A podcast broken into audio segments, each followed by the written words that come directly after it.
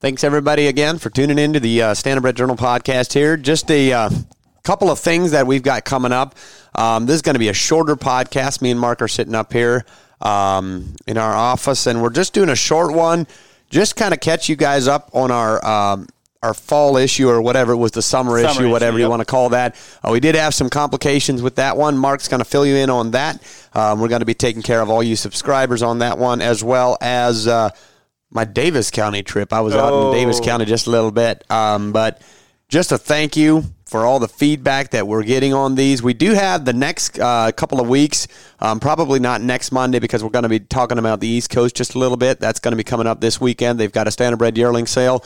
Probably going to be talking about that on Monday, but then later on here um, in the next month or so, we're going to start a series um, on contracts with the breeding season. You know, your breeding contracts, um, some accounting and some other things that is going to be a series of podcasts with a couple of uh, guys that we decided uh, you know they're doing pretty good in some of those areas and we want them to come on and help us with that one. So that's going to be coming up.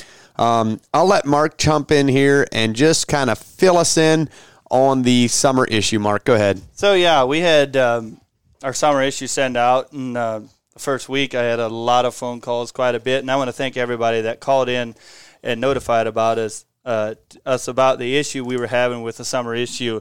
I'm sure most of you uh, had some complications with it coming apart. Um, we then contacted our our printing company and uh, they reviewed it and stuff. They actually stood behind it 100% and did a whole total uh, reprint run. Um, and so those are actually sending out this week. So uh, here by next week, you should actually everybody, the complete mailing list, everybody, all the harness shops, everybody's getting a whole new shipment um, of that. So uh, yeah, every, all subscribers will be receiving uh, a new summer issue to then keep and stuff. I'm sure a lot of you have looked at it and stuff, and then the pages started coming out, and you know it's just it's not nice because I'm sure all of you you want to keep them around and be able to look at them a half year later and stuff. Keep looking at them, um, and so yeah, that's what we're going to be doing. We felt uh, to make it right and stuff for that, we want to make sure that everybody else, um, everybody does get one a new one to keep and stuff. Uh, for the people that bought at harness shops individual magazines, what we did is we just send them out um, to them. If you did buy one at a harness shop previously, uh, you know up till now, uh, and it's falling apart and stuff. Uh, go back to that harness shop and buy. oh buy- uh, I was ready to say, you gotta get a- subscribe. Get a, get a new one. No, yeah, you subscribe. But if you do, there's a lot of people that don't. yeah i understand Don't do Yep. that because it's it's in real, reality it's quicker. Yep. Uh, Mm-hmm. They ship to you by UPS and two days after they print. They're Mm-hmm. for sale in the harness shop. it's quicker, but you also have to. If I you just had a, buy one, I just if- had a random thought. This would have been a great way to get people to subscribe. Oh, they can, they can. But uh, if you did buy one previously and it's falling apart, go back to your harness shop. They all got brand new ones. They did Mm-hmm. like those were all junk. They're supposed to throw all those away that they still have. Go back and get yourself a new one for nothing. They're supposed to. If you did buy one, you have the right to go back Mm-hmm. to the you know try and go to the harness shop that you went and got it and, and pick yourself one up there, or they'll be you know giving those out uh, if you did buy one. So just to make sure that everybody's taken care of uh, and has a magazine to you know to keep and stuff. So Perfect. Awesome. Um, and a big thank you. That was our Mark Yoder working hard and the press company working together to make this happen. So it was kind of uh, apologize for any inconvenience. Uh, I thought it might have been with the warm weather, maybe a little bit, but I don't think that might have been the issue. Um, I did but- tear like I tore one one apart here Mm-hmm. at the office. I actually tore a whole magazine apart without tearing a page Yeah. out. Uh, and if you look in the back, there was something with their. I think it was something with the glue, but I think there was something with their cutter. Old pages are actually supposed to be like how would you say it like zigzag in the back and actually cut into the page just like an eighth inch up into the page so the glue goes up Yeah. in there. That wasn't. There was something with that, so the glue it. didn't go up into the page. That was the biggest issue. If you take, like I took past issues and tore on it, and I could, you know, tear it out of the glue maybe two inches, and then the page would tear. So uh, that's the big defining point. If your page comes out without tearing, the binding is Yes, horrible. correct. So, So. good job there, Mark. Uh, cool thing, I was out in Davis County visiting a very good friend. This- very good friend of mine, Delmer Wagler. Uh, tell you what, um, quite an experience. We went. It was a Frisian sale, and we had a good sale. I thought had a lot of fun, uh, but we had the opportunity uh, to go to Delmer's place. Uh, he's got Henpeck Stables. Oh, yeah. uh, Rizzo as well as that little rock and now we roll. should. I, I think. I think we should stop there and give a little history on Henpeck Stables. Um, I, I never knew. I never knew. We might be kind of throwing them underneath a bus here or something, but um, I always saw this henpeck stables, and I was like, okay, what in the world? You know, we all know like if you're henpeck, you know, it's not like It's not a the thing ever. But um, so we were down in Dinky's last fall in the trotting sale, and uh, we were in there, and all at once I seen okay, it's Delmer and two of his buddies or partners, or three of them, and that is henpeck stables, right? And so um, all at once I asked one of the partners, "What's going on with henpeck stables?" Like, you know, and he's like, "Just look at them." the three ladies are there. I was like, "You dummies!" So I think it's how it started. Mm-hmm. They didn't think it was going to grow into something the way it did, and I think they kind of jokingly called it henpeck stables, and all at once it's henpeck stables. They're not henpecked at all, I'm sure. Uh, not if you talk with uh, Delmer, um, but It's a great deal, and you remember their name. You know Oh, yeah. that's, That's the coolest awesome. part about it. But yeah, we were out there, and I saw Lester Raber. Oh, yeah. good friend of ours. Again, he was at the Frisian sale. He called me the other night. He wanted your number. He wanted to hunt you up. he called me, and he made me so nervous. He was like, "Steven, What's the deal with the standard Standardbred Journal? All those pages are tearing out. This is this is baloney. And, he was, and I was like, hold it. This might be the other side of Lester that I haven't seen yet. and he was just kidding. He was just kidding with me. But um, we had a ton of fun. Richard Slaybaugh, another good friend of ours. so yeah. we went out and then we stayed at uh, Delmer. Took us over uh, to you know look at some uh, Graber Post, I believe it was. We went through that facility, and then we went to Delmer's dad, Kenny Wagler. He's in the Belgian industry, and I met him out in Gordyville. Um, you helped sell the filly great 100,000. guy. Exactly Yep. right. He, he is one of the, and I respect him. He's a lot like my dad in some ways. They have Mm-hmm. a lot of the same aligned thinking. They're both ministers, and uh, we had a great evening. Richard Slaybaugh was there for his birthday. Uh, shucks, I'm not even sure how old he is. I forgot to ask. But the funny Kenny. part was, so they told him. They told him they're taking him somewhere, and I'm not sure, but they had no idea where they were going. So they climbed. They made him and his wife sit in a horse trailer in the back. It's a three and a half hour drive. Put a little fan in the back there with him, and they drove about. This was for Richard's Richard Slaybaugh's birthday. yeah, You're kidding. Yeah. They drove them from. Can classic Richard. Yeah. and so I but- thought it was Kenny didn't- Wagler's birthday, and Richard No, no, no, came no, no, down no, no, for it. so they brought. Richard down. Yeah, they brought him the down for the birthday. trailer. But they just went like a mile or two, and then they went up and they grabbed him and let him sit up in the front because it was like 95 degrees. I mean, it was so miserable. But so that was a highlight. Richard and his boys were there, um, and uh, we had a great evening. All the Waglers were there and sat there till 10:30, and went to Delmer's place.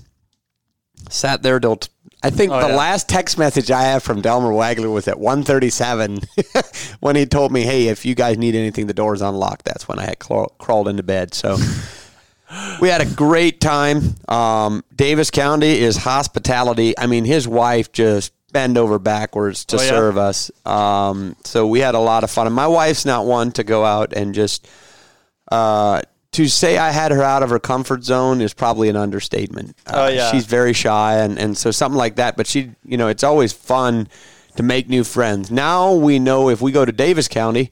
Um, and we're actually going to be working the Breeders' Showcase, which is going to be coming up here in December. Going to be staying at the same place. Um, so that's what it's all about, uh, guys.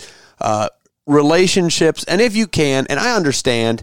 Um, and in Delmer's thing, he he went they bend over backwards for us. Uh, I told him we'll gladly get a hotel or what have you. Um, but it is nice to stay at somebody's place if you can. Uh, it just creates relationships that'll last and and that you'll remember. And some of my closest friends and some of your closest friends that we get to meet are out and they're out of state. They're people that we Yep. meet, we see, and just one on one, you have some of the most in depth conversations. Um, and I guarantee you that's probably the most favorite part of the horse industry that I have, and I know a lot of you, never- guys have. You never, never forget. Exactly. Like last year, a year ago, almost a year ago now, we were at Jonathan Fisher's place for Mm-hmm. the night.